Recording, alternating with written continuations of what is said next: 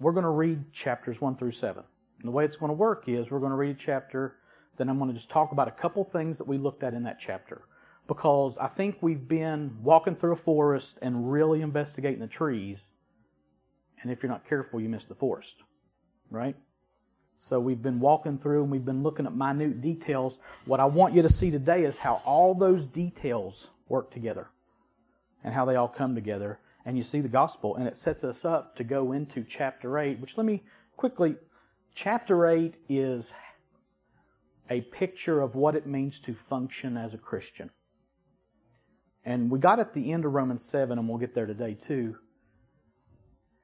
And I'm afraid if we're not careful, we can lose heart. But remember what D. Martyn Lloyd Jones said if you get to the end of chapter 7 and are depressed, it means that you've misunderstood it because it launches directly into chapter 8, which says, There is therefore now no condemnation, which is what we sang this morning.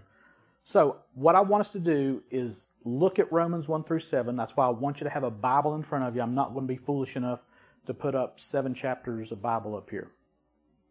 But we're going to read it together. I think it's so important for you to see it as well. For the Bible to enter your visual gate, to get into your mind. You're going to hear it read, you're going to see it. And I think as many ways as we can take in the Bible are important. And then John Piper had this quote Ask God to work in you the habit of praying for supernatural illumination each time you read the Bible. And then he says this We do not see because we do not ask.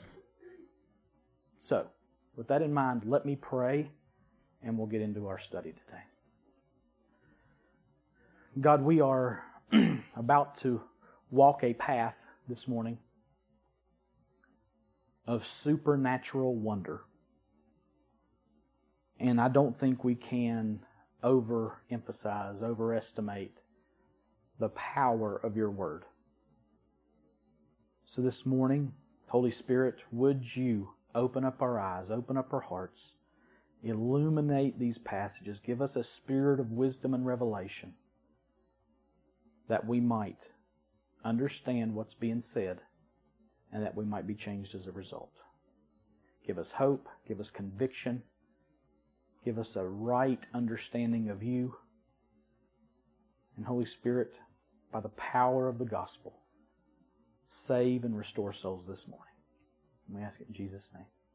Amen. Now, quickly, the theme of Romans is how to be right with God. And uh, we're going to see that played out specifically this morning in Romans 1 through 7. And our, uh, it's not going to work. We've been in our outline. It's all right. Don't worry about what's. Uh, don't worry. I don't think I even put the thing in there. We've been in our outline and we've talked about chapter 1 1 through 320 is sin, the need for being right with God and how everybody, and we're going to look at this more fully this morning. Like I said, we're going to see it fleshed out completely through the scriptures. But we saw uh, sin, the need for being right with God. And then we saw the only way to be right with God is justification by faith. There is no other way. And then we saw blessings, the results of being right with God, and that'll take us through the end of chapter 8. So that's the outline that we've used. Now, again, turn in your Bibles. Anybody got one of those blue Bibles in front of them? One of those stock Bibles that what page is Romans chapter 1 on? 939. If you've got one of those blue Bibles, hold that up, Andrew, if you would, and show them the Bible that you've got. Huh? Romans 1, yeah. So if you've got one of those blue Bibles like that,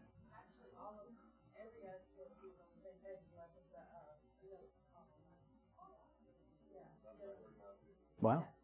Who'd have thunk it? Okay. 939. So Romans 1. We're going to read chapter 1. I'm going to say a few things about it. Then we're going to read chapter 2. I'm going to say a few things about it, and we're going to get the big picture. And the power is not in what I say. The power is in the Word of God. So that's why we want to focus on that this morning.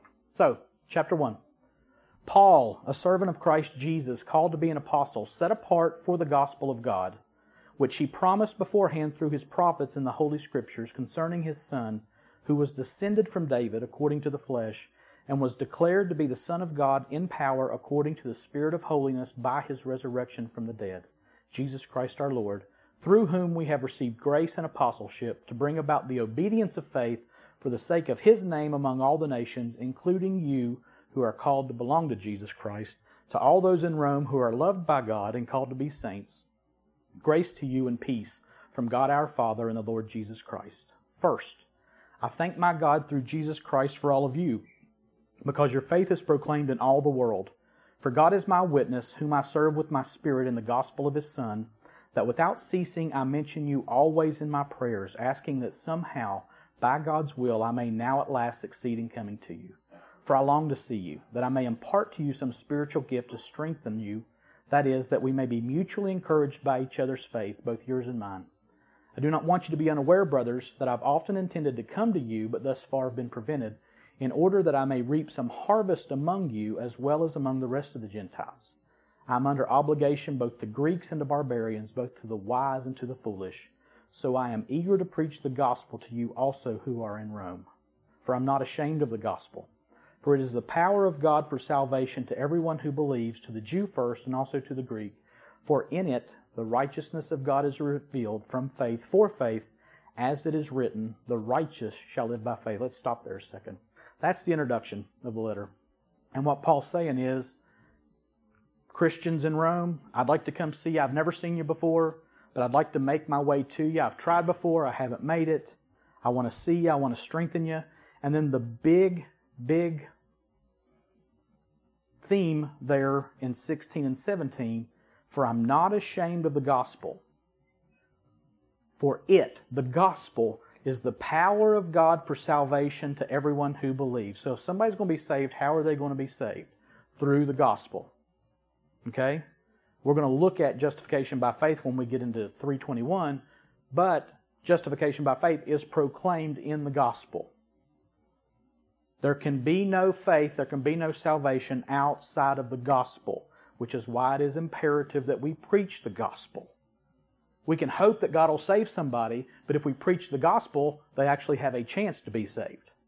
The gospel is the power of God unto salvation to everyone who believes, to the Jew first and also to the Greek. And he's talking to Jews and Greeks in the church in Rome to make sure that they understand Jews and Greeks are saved the same way. For in it, in the gospel, verse 17, the righteousness of God is revealed from faith for faith, as it is written, and this is an Old Testament quotation, the righteous shall live by faith. Now, Let's jump into verse 18. He's going to start talking about sin now. For the wrath of, uh, let me stop real quick. If you're going to start a gospel presentation, how should you start? You should tell people about sin.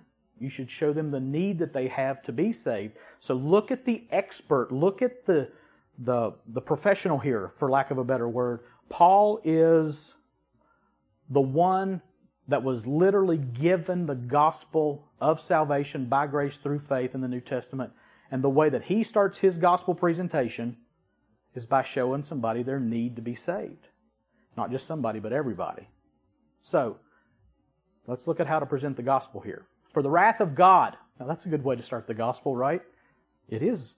It's the only way to start the gospel. For the wrath of God is revealed from heaven, verse 18 against all ungodliness and unrighteousness of men who by their unrighteousness suppress, suppress the truth. For what can be known about God is plain to them, because God has shown it to them. For his invisible attributes, namely his eternal power and divine nature, have been clearly perceived ever since the creation of the world in the things that have been made. So they are without excuse.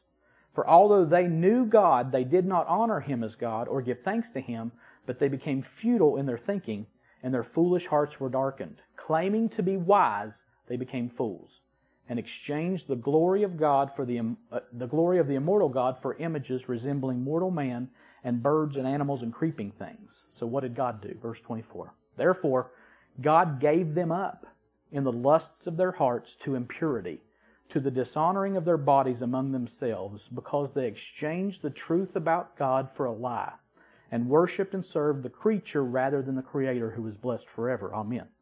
For this reason, God gave them up to dishonorable passions, for their women exchanged natural relations for those that are contrary to nature. And the men likewise gave up natural relations with women and were consumed with passion for one another, men committing shameless acts with men and receiving in themselves the due penalty for their error. And since they did not see fit to acknowledge God, God gave them up to a debased mind to do what ought not to be done. And what does that look like? They were filled with all manner of unrighteousness, evil, covetousness, malice. They are full of envy, murder, strife, deceit, maliciousness. They are gossips, slanderers, haters of God, insolent, haughty, boastful, inventors of evil, disobedient to parents, foolish, faithless, heartless, ruthless. Though they know God's righteous decree that those who practice such things deserve to die, they not only do them, but give approval to those who practice them. Let's take a breath here.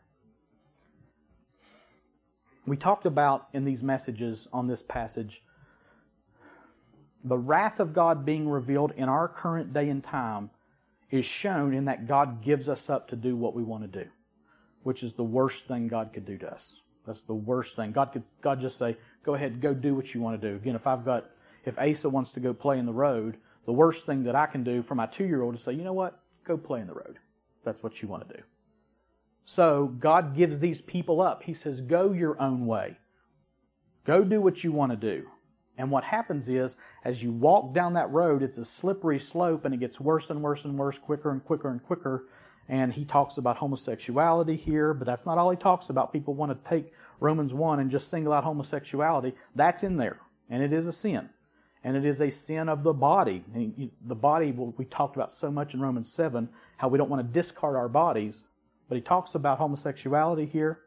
He talks about a lot of things. He talks about, if you look at verse 29, evil, covetousness, malice, envy, murder, strife, deceit, maliciousness, gossip, slanderers, haters of God, insolent, haughty, boastful, inventors of evil, disobedient to parents, foolish, faithless, heartless, ruthless. Though they know God's righteous decree that those who practice such things deserve to die, they not only do them, but look at the culture today, but they give approval to those who practice them. The culture says, yeah, go do what you want. You deserve to do what you want. You should do what you want. And the last thing we need is to do what we want. So when God gives us up to that, it's bad news. Now, it's easy to sit and point a finger at people as a result of this, but look at chapter 2. Therefore, you have no excuse, O man, every one of you who judges. For in passing judgment on another, you condemn yourself, because you, the judge, practice the very same things. And I love how Paul gets the focus from out there at them to in here at me. Because again, if you're preaching the gospel, you want somebody to understand I'm responsible for my sins.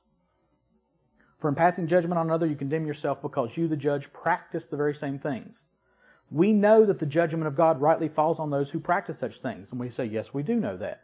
But do you suppose, let me not, let me not insert that but there. Do you suppose, O oh man, you who judge those who practice such things and yet do them yourself, that you will escape the judgment of God? Or do you presume on the riches of his kindness and forbearance and patience, not knowing that God's kindness is meant to lead you to repentance? But because of your hard and impenitent heart, you are storing up wrath for yourself on the day of wrath when God's righteous judgment will be revealed. Now stop there a second again.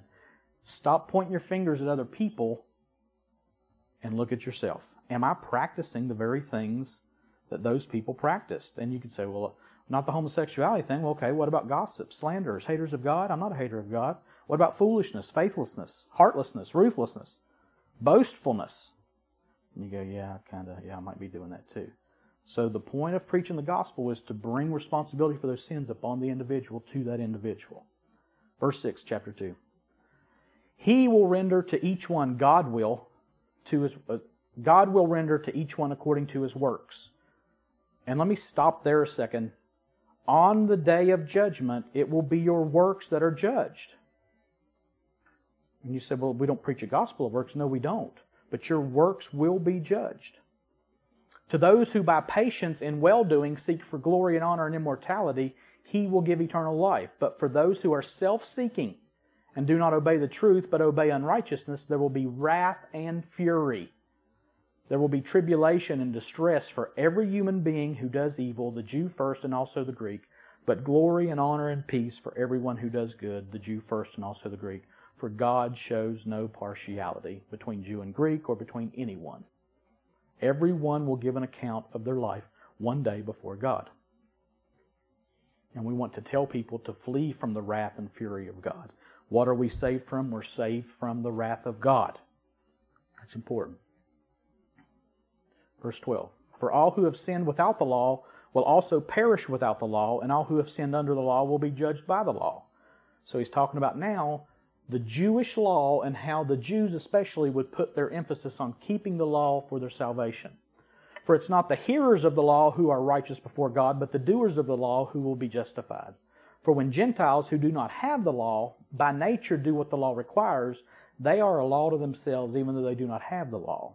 They show that the work of the law was written on their hearts, while their conscience also bears witness, and their conflicting thoughts accuse or even excuse them on that day when, according to my gospel, see Paul saying my gospel, God judges the secrets of men by Christ Jesus. But if you call yourself a Jew and rely on the law and boast in God and know His will and approve what is excellent because you're instructed from the law, and if you're sure that you yourself are a guide to the blind, a light to those who are in darkness, an instructor of the foolish, a teacher of children, having in the law the embodiment of knowledge and truth, you then who teach others, do you not teach yourself? While you preach against stealing, do you steal? You who say that one must not commit adultery, do you commit adultery? You who abhor idols, do you rob temples? You who boast in the law dishonor God by breaking the law. Again, personal responsibility. And then this, this statement, for as it is written, the name of God is blasphemed among the Gentiles because of you. And what he's saying is, you Jews hold this law up like that's the end all be all of everything, but you're breaking the very law that you're teaching. And as a result, the name of God is blasphemed among the Gentiles. Now stop for a second, church, and what do you hear the world saying about the church? There's no difference in them and us. And so we've got to stop and say, now wait a second, is the name of God being blasphemed among the lost people because of my actions? Because I say one thing and do another. For circumcision, and he's talking here of the Jewish rite of circumcision, which showed them to be the people of God in a physical way. For circumcision indeed is of value if you obey the, if you obey the law. But if you break the law, your circumcision becomes uncircumcision. There's no point in it. So if you're just outward, well, oh, he'll get to that. So if a man who is uncircumcised keeps the precepts of the law, will not his uncircumcision be regarded as circumcision? Then he who is physically uncircumcised but, but keeps the law will condemn you who have the written code and circumcision but break the law. And here's what I was about to say. For no one is a Jew who is merely one outwardly, nor is circumcision outward and physical, but a Jew is one inwardly. And circumcision is a matter of the heart by the Spirit, not by the letter. That'll be real important later, right? Chapter 7. Who walk according to the Spirit, not according to the written law. His praise is not from man, but from God. So don't point to your birthright. Don't point to the fact that you grew up in a Christian nation. Don't point to the fact that you grew up in a Christian home and that you went to church every time the doors were open. That's not going to save you. What's going to save you is a work of God in your heart, changing your heart, which will change your outward actions. Chapter 3. Then what advantage has the Jew? So what's the point? What's, why did God do all this stuff for the Jews?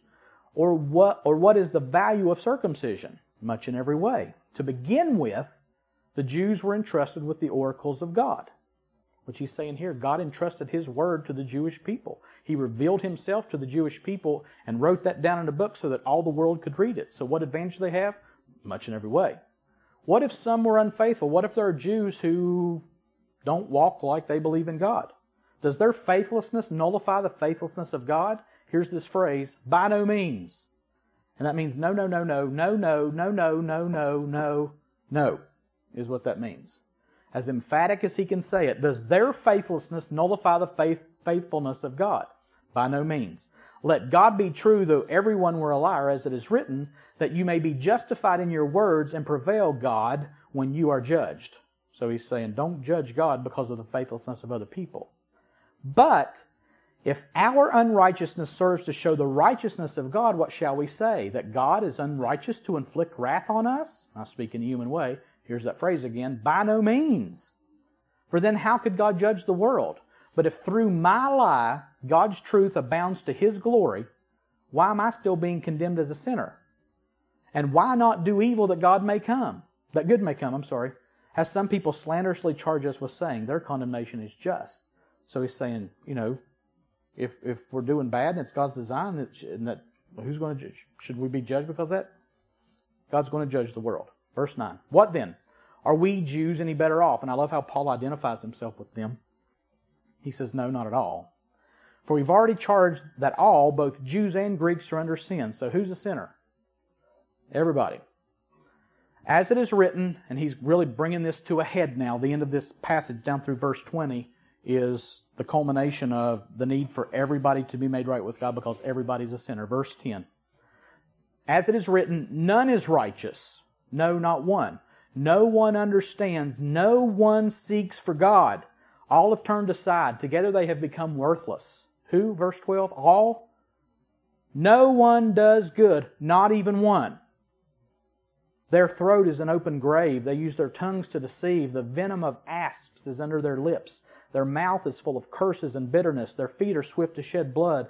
In their paths are ruin and misery, and the way of peace they have not known. Verse 18, there is no fear of God before their eyes. And who's he talking about? Everybody. Everybody. Now we know that whatever the law says, it speaks to those who are under the law, so that every mouth may be stopped and the whole world may be held accountable to God. For by works of the law, no human being will be justified in his sight, since through the law comes knowledge of sin. Now that ends that section about sin, the need for being made right with God. That was point one of our outline. Verse 21. But now, but now. Whew. The righteousness of God has been manifested apart from the law. Although the law and the prophets bear witness to it. Boy, that rings true with what we saw about the law being a tutor that leads us to Christ, right? The righteousness of God has been manifested apart from the law, although the law and the prophets bear witness to it. The righteousness of God through faith in Jesus Christ for all who believe. And that's how we are saved right there. The righteousness of God through faith in Jesus Christ for all who believe. For there is no distinction, for all have sinned and fall short of the glory of God and are justified, wow, by His grace as a gift through the redemption that is in Christ Jesus, whom God put forward as a propitiation by His blood to be received by faith. Man, that is, that is a powerful chunk of scripture right there. That's the gospel. All have sinned and fall short of the glory of God. They are justified by His grace as a gift through the redemption that is in Christ Jesus, whom God put forward as a propitiation by His blood to be received by faith. And that word propitiation looms large over the entire Bible, and particularly this book of Romans. And if you've been here a while, it's a stop along Asian station, and propitiation means Jesus Christ was put forward as a propitiation, as a physical person who would absorb the wrath of God that I deserve. That's what we just saw in chapters 1 1 through 320. I deserve the wrath of God. And the wrath of God is being poured out on all unrighteousness. I deserve that wrath. Jesus stepped in, put forward as a propitiation, hung on a cross, and God punished my sins in Him in my place. He made him who knew no sin to become sin so that we may become the righteousness of God in him. And we'll get to that in a second, but that's imputation.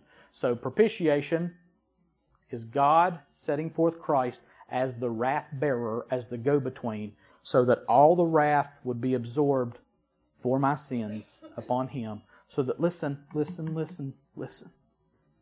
I know I've said it before but I can't say it enough. For the Christian, the wrath of God is spent. There is no more wrath for the Christian from God. Jesus absorbed it all. Jesus took that punishment upon himself. So listen, listen, Christian, God's not mad at you anymore. Unbeliever, the wrath of God abides on you. And unless you put your faith in the one who stepped in and absorbed that wrath, one day the full vent of God's wrath will be poured out upon you in eternity in hell. Hell is full of people who didn't see Jesus as the propitiation. But he did. God put forward Jesus as a propitiation by his blood to be received by trying real hard? By faith. I believe it. God, you said it. And my faith is in the work of Christ. My faith is in your goodness, God, and your faithfulness to do what you said you would do. This was to show God's righteousness. The end part of verse 25 there. This was to show God's righteousness because in his divine forbearance, he had passed over former sins, even though he could have pulled what he pulled against Noah and Noah's time and just poured out his wrath upon all creation. But in his divine forbearance, he waited because he knew what was coming. It was to show his righteousness at the present time so that he, God, might be just and the justifier of the one who has faith in Jesus.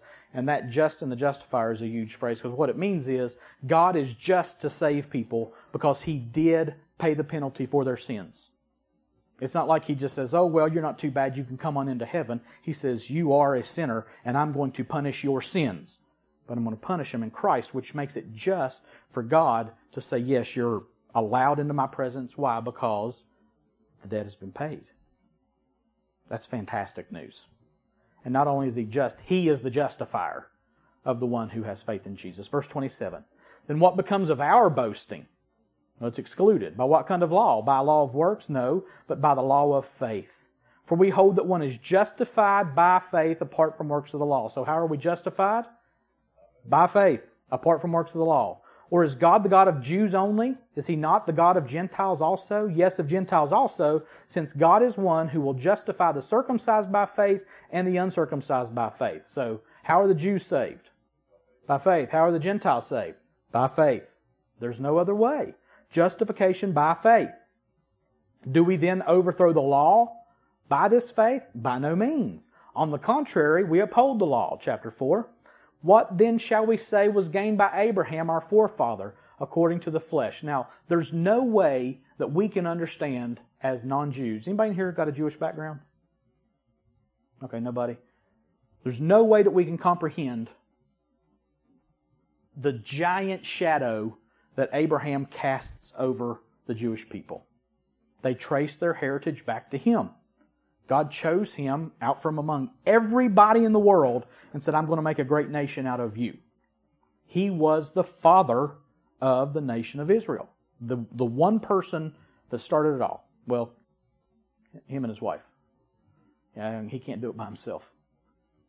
So God chose him and his wife, Abraham and Sarah, Abram and Sarai, and he said, I'm going to make a great nation out of you. So when he starts talking about Abraham, all the Jewish ears perk up and they're like, no, wait a second, what are you talking about? So this is big. Chapter 4 is especially big regarding the Jewish audience, but it's important for us too. What then shall we say was gained by Abraham, our forefather, according to the flesh? For if Abraham was justified by works, and what he's doing is he's putting Abraham up as a story to show we're not justified by works, we're justified by faith. For if Abraham was justified by works, he has something to boast about, but not before God. For what does the scripture say? Abraham believed God and it was counted to him as righteousness. Now to the one who works, his wages are not counted as a gift, but as his due. And to the one who does not work, but believes in him who justifies the ungodly, his faith is counted as righteousness. Just as David, and again, the Jewish ears would perk up, David was the king of Israel. He was, you want an example of what the Jews were looking for in a king? It was David. So he's talking about Abraham, he's talking about David. Just as David also speaks of the blessings of the one to whom God counts righteousness apart from works. Verse 7. Blessed are those, and this is a quote from a, a psalm of David. Blessed are those whose lawless deeds are forgiven and whose sins are covered. Blessed is the man against whom the Lord will not count his sin. And then Paul goes on to say, Is this blessing then only for the circumcised or also for the uncircumcised? The Jews, non Jews? Which one's it for? For we say that faith was counted to Abraham as righteousness. How then was it counted to him? Was it before or after he had been circumcised? It was not after, but before he was circumcised. So when was Abraham justified? Before he was circumcised. Circumcision was an outward sign of an inward work done by God. That's why we baptize people. We don't circumcise people. We baptize people according to New Testament command. Baptism is an outward sign of an inner work of God. Baptism does not save you, but it's a sign of obedience that you have been saved. An unbaptized believer is a disobedient believer. We'll move on from that. Verse 11 He received the sign of circumcision as a seal of the righteousness that he had by faith while he was still uncircumcised. The purpose was to make him, Abraham, the father of all who believe without being circumcised, so that righteousness would be counted to them as well, and to make him the father of the circumcised who are not merely circumcised, but who also walk in the footsteps of the faith that our father Abraham had before he was circumcised. So why did God do it that way? To show that it was by faith, not by the outward act of circumcision. Verse 13 For the promise to Abraham and his offspring that he would be heir of the world did not come through the law, but through the righteousness of faith. For if it is the adherents of the law who are to be the heirs, faith is null and the promise is void. For the law brings wrath. But where there's no law, there's no transgression. We'll get more than that in a second. That is why it depends on faith, in order that the promise may rest on grace and be guaranteed to all his offspring, Abraham's offspring, not only to the adherent of the law, but also to the one who shares the faith of Abraham, quote, who is the father of us all, as it is written, I have made you, Abraham, the father of many nations. In the presence of the God in whom he believed, who gives life to the dead and calls into existence the things that do not exist.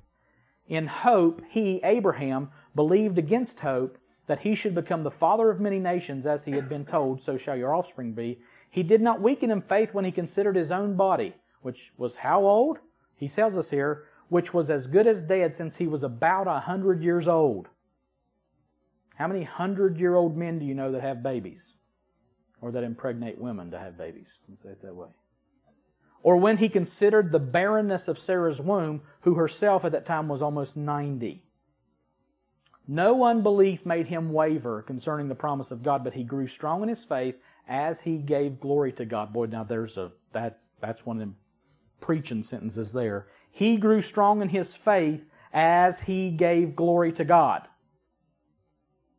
How can we grow strong in our faith? As we give glory to God.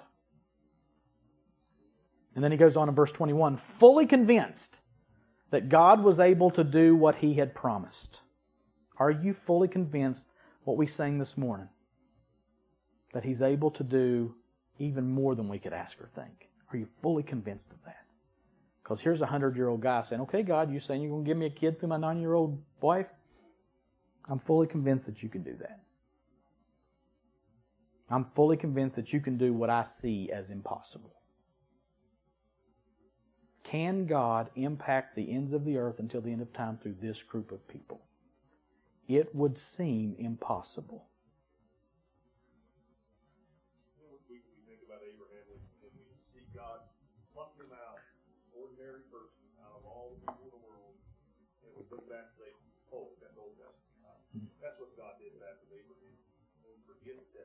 God is the same God of today that can pluck any one of us, like David. You know, but he was special. David was a shepherd. Yep. Shepherd boy. God chose him out of every all the nations of God chooses people, and we forget that God still chooses people. He can choose any one of us or all of us mm. anything that He wants to do through us mm. if we're willing and obedient If we, right, you got that right. No unbelief made him waver concerning the promise of God, but he grew strong in his faith as he gave glory to God, fully convinced that God was able to do what he had promised. What do you think salvation is? Salvation is God plucking you out of the world and saying, I want this one. And I can do through this one anything I choose to do. Fully convinced, fully convinced that God was able to do what he had promised.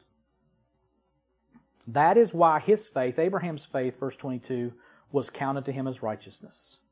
But the words that was counted to him were not written for his sake alone, but for ours also. It will be counted to us who believe in him, who raised from the dead Jesus our Lord, and here's a huge statement, who was delivered up for our trespasses, that's propitiation, and raised for our justification. Chapter 5. Blessings, the results of being made right with God. Therefore, Therefore, since we have been justified by faith, we have peace with God through our Lord Jesus Christ. You say, Well, I, I, I, don't need peace with God. Yes, you do.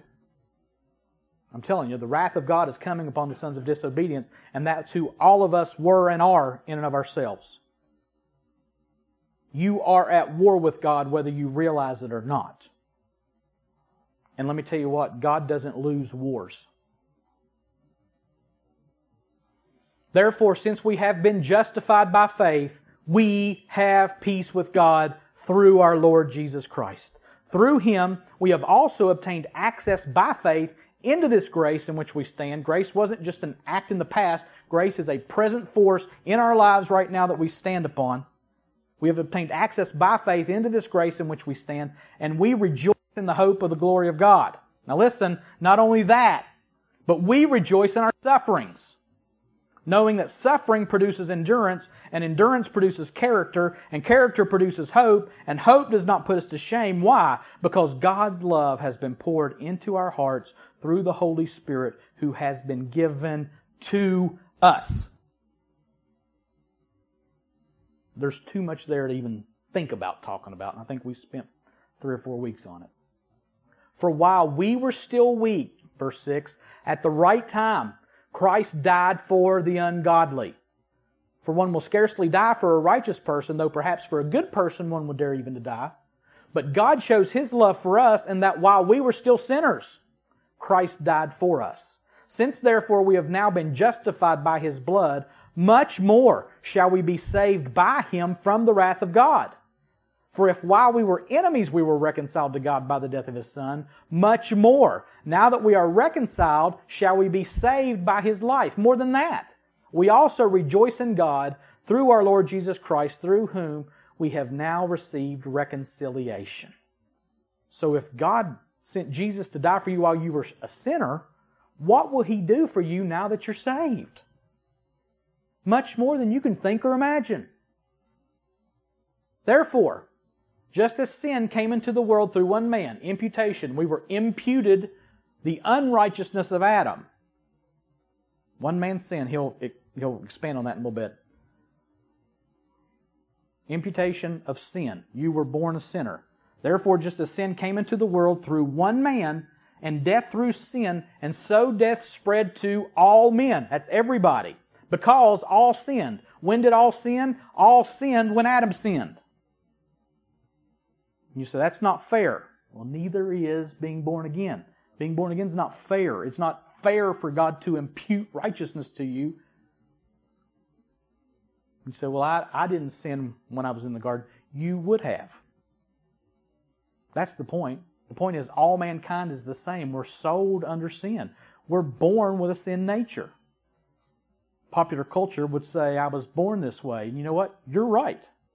You sure were and you need to be born again. That's the point. Well, I can't help it. I was born this way. You can't help it, but God can help it. And you can be born again to a living hope. Because all sin, verse 13, for sin indeed was in the world before the law was given, but sin is not counted where there's no law. Yet death reigned from Adam to Moses, from the time Adam sinned until Moses gave the law or was given the law, even over those whose sinning was not like the transgression of Adam, who was a type of the one who was to come. Let me just expand on that just a second. That's just saying, well, I didn't eat the apple or I didn't eat the fruit. We didn't have to because when he ate the fruit, sin entered into the world. And maybe you didn't sin the same way he did, but sin dwelled in you in the same way that it dwelled in him. That's the point there. Verse 15. But the free gift is not like the trespass. For if many died through one man's trespass, much more have the grace of God and the free gift by the grace of that one man Jesus Christ abounded for many. And the free gift is not like the result of that one man's sin. For the judgment following one trespass brought condemnation, but the free gift following many trespasses brought justification. For if, because of one man's trespass, Adam, death reigned through that one man, much more will those who receive the abundance of grace and the free gift of righteousness reign in life through the one man, Jesus Christ. And what he's doing is he's comparing and contrasting Adam and Jesus. Sin entered the world through Adam, righteousness is given to us through Christ. In the same way that we were imputed sin, we can be imputed righteousness. Imputation. Verse 18. Therefore, as one trespass led to condemnation for all men, so one act of righteousness leads to justification and life for all men. All men have that possibility, right? For as by the one man's disobedience the many were made sinners, so by the one man's obedience the many will be made righteous. Now the law came in, not to save us, but to increase the trespass. But where sin increased, grace abounded all the more, so that, as sin reigned in death, grace also might reign through righteousness, leading to eternal life through Jesus Christ our Lord. What shall we say then? Chapter 6. We're almost done, guys. Are we to continue in sin that grace may abound? I mean, law came to increase the trespass. Trespass is sin. Where sin abounded, grace abounded all the more. So shouldn't we just go on sinning once we're born again because it makes grace abound? No, no, no, no, no, no, no, no, no, no, no, no, no. By no means.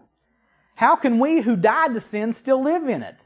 Do you not know that all of us who have been baptized into Christ Jesus were baptized into His death? And remember, we're not talking about water baptism there. We're talking about being joined with Christ, immersed into Christ.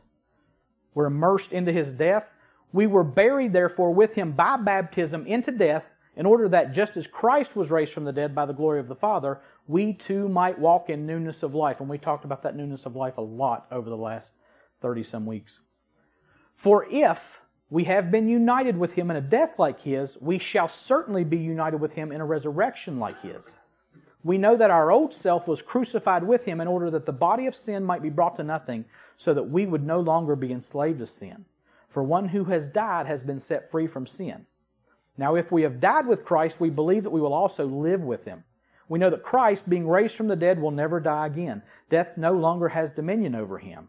For the death he died, he died to sin once for all, but the life he lives, he lives to God. So you also must consider yourselves dead to sin and alive to God in Christ Jesus.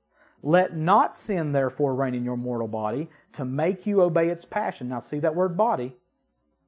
That's different than flesh, which we'll look at in chapter 7. Let not sin therefore reign in your mortal body to make you obey its passions.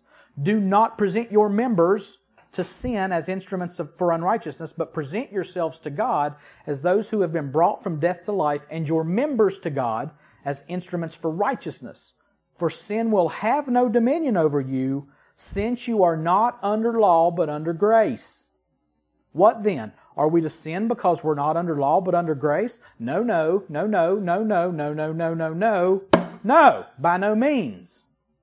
Are we to sin because we're not under law but under grace? By no means. Do you not know that if you present yourselves to anyone as obedient slaves, you are slaves of the one whom you obey, either of sin which leads to death or of obedience which leads to righteousness? But thanks be to God that you who were once slaves of sin have become obedient from the heart to the standard of teaching to which you were committed and having been set free from sin have become slaves of righteousness. Now stop a second. Go back to verse 17. Thanks be to who for this? Thanks be to God. You don't make yourself not a slave of sin anymore. You can't do it, but God did it. Thanks be to God that you who were once slaves of sin have become obedient. It's not biting your lip and trying harder. God has done this work in you. And therefore, what God has worked into you, God will work out of you. And that's important going into the next chapter in a second. Verse 19. I'm speaking in human terms because of your natural limitations. For just as you once presented your members as slaves to impurity and to lawlessness, leading to more lawlessness, so now present your members as slaves to righteousness, leading to sanctification. Nation station, right? Sanctification is the process of becoming more like Jesus. And thanks be to who for that? God. For when you were slaves of sin, verse 20, you were free in regard to righteousness. But what fruit were you getting at that time from the things of which you're now ashamed? For the end of those things is death. But now that you've been set free from sin and have become slaves of God, the fruit you get leads to sanctification. And what's the end game of sanctification? And its end, eternal life. For the wages of sin is death, but the free gift of God is eternal life in Christ Jesus our Lord. Or do you not know, brothers? Chapter 7. Last chapter. Can you believe it? Or do you not know, brothers, for I'm speaking to those who know the law, that the law is binding on a person only as long as he lives? For a married woman is bound by law to her husband while he lives, but if her husband dies, she's released from the law of marriage. Accordingly, she will be called an adulteress if she lives with another man while her husband is alive. But if her husband dies, she is free from that law, and if she marries another man, she's not an adulteress. Let me stop a second.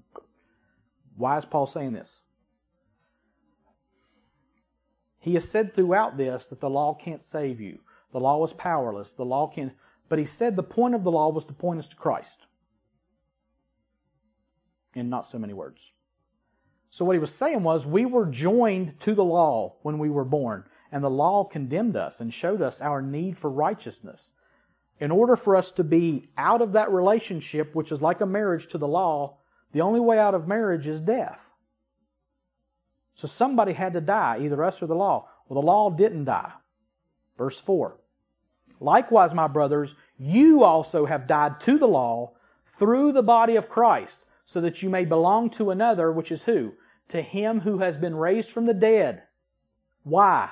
In order that we may bear fruit for God. So you had to die to the law so that you may belong to another, and you had to belong to another so that you may bear fruit for God.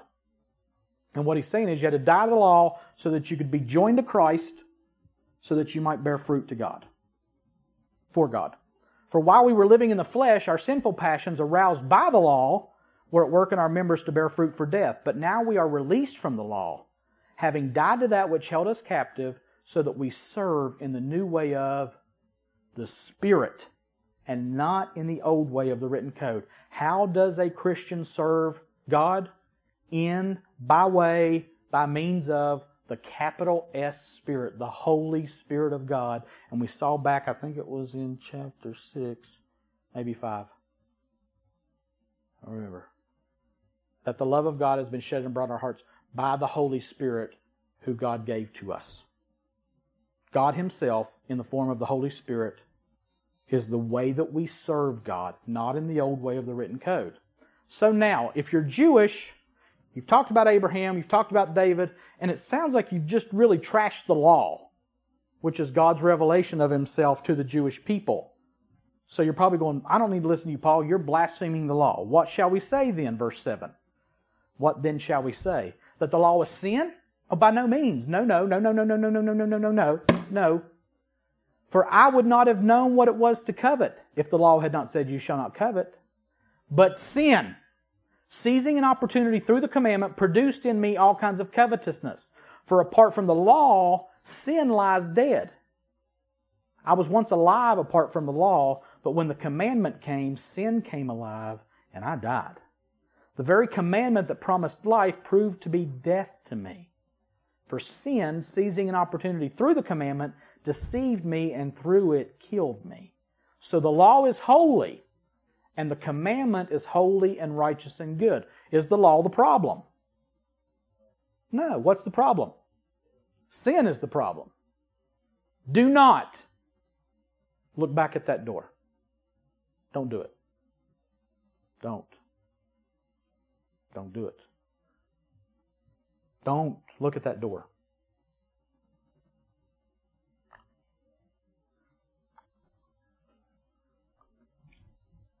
Don't. Look. Don't look. You're looking! You want to look, don't you? You looked. I saw you look. That's what sin does with the law. Sin takes the law that says don't look and says you really want to look. You should look. It's not going to hurt anything to look. Just take a quick glance. He's not really looking at anything anyway. Just, just just look back there. Nobody's going to care. It's all right. You were born this way. You can look. It's all right. That's what sin does with the law. It takes something that's good. It's a good thing. Don't look at. There's no reason to look at the door. There's nothing there. Now you really want to look. Because you're like, is there nothing there? Huh? That's what Paul's saying. Sin does with the law. The law's good. The law is holy and righteous. That's fine.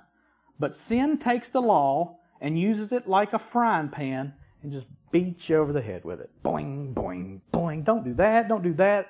But boy, you really want to do what sin tells you the law says you shouldn't do. That's what he's saying here. That's all that means. So the law is holy and the commandment is holy and righteous and good. Verse 13. Did that which is good then bring death to me? By no means. No, no, no, no, no, no, no, no, no, no, no, no. It was sin, not the law, producing death in me through what is good in order that sin might be shown to be sin, and through the commandment might become sinful beyond measure. The point is, we need to see sin is really, really, really bad. And it is. Sin will kill you. Sin will bring you to face the wrath of God one day. Now, 14 through 25, and we're done. And we've spent four weeks in 14 through 25. For we know that the law is spiritual, but I am of the flesh, sold under sin. For I do not understand my own actions. For I do not do what I want, but I do the very thing I hate. Now if I do what I do not want, I agree with the law that it is good. So now it is no longer I who do it, but sin that dwells within me. For I know that nothing good dwells in me, that is in my flesh. For I have the desire to do what is right, but not the ability to carry it out. For I do not do the good I want, but the evil I do not want is what I keep on doing. Now, if I do what I do not want, it's no longer I who do it, but sin that dwells in me.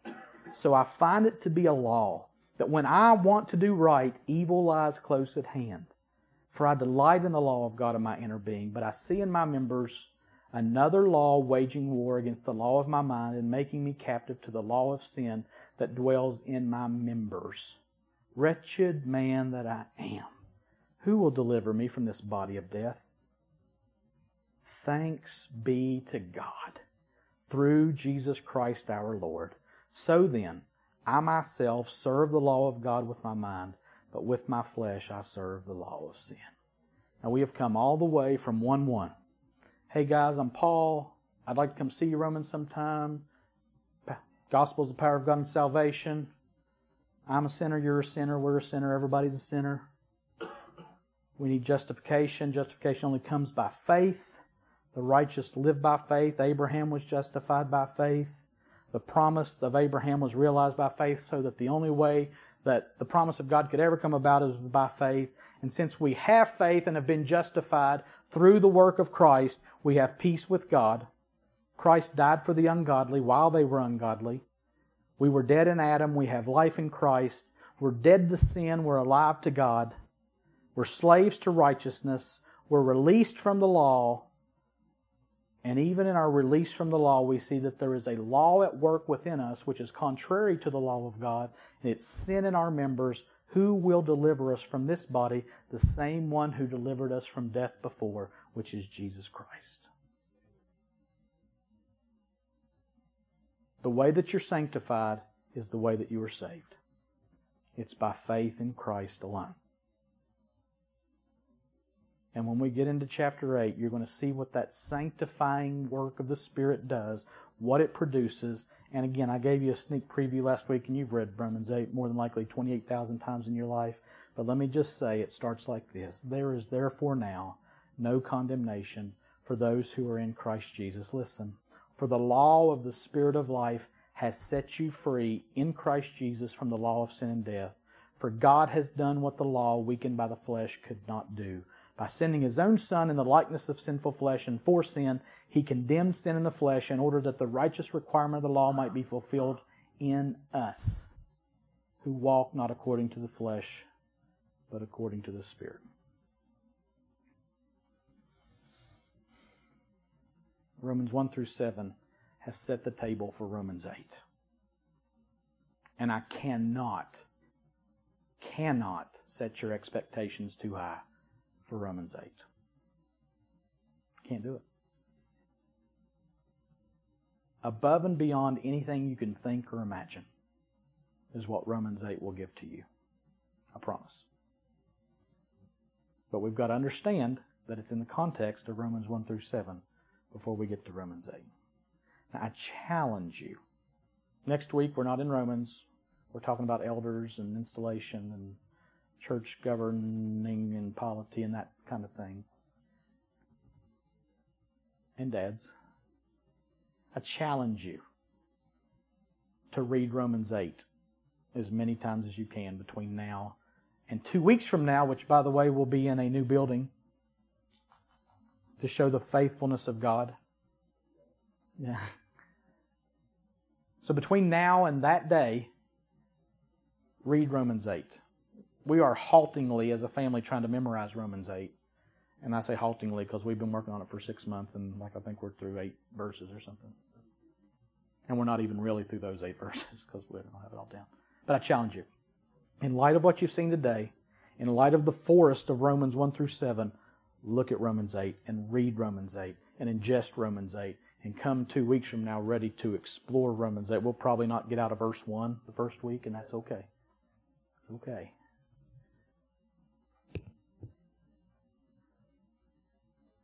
Three things before we, as we finish that we've looked at time and time and time again. Asian station, we saw spelled out there in Romans 1 through 7 completely. I mean, it was point by point, step by step. It's in there. I would ask you to avail yourself to that. I might, I need to put that on the Facebook page so you can have access to that and look at it. All those things happen so that we may one day see salvation. We have been saved. Before the foundation of the world, we were saved. We have been saved at one point in time. We are being saved. We will be finally and fully saved. This happens because of our union with Christ. It all revolves around us being joined with Him. I am at the same time, Romans 7 especially, a sinner and justified. Simul Justus et peccator. I'm at the same time justified and a sinner. And all of this is so that I might walk in newness of life now, so that I might bear fruit for God and give Him glory with my life. That's what Romans 1 through 7 has taught us. In light of that, look at chapter 8 and immerse yourself in it. Be surrounded and covered by it. No condemnation, more than you could think or imagine, is in chapter 8.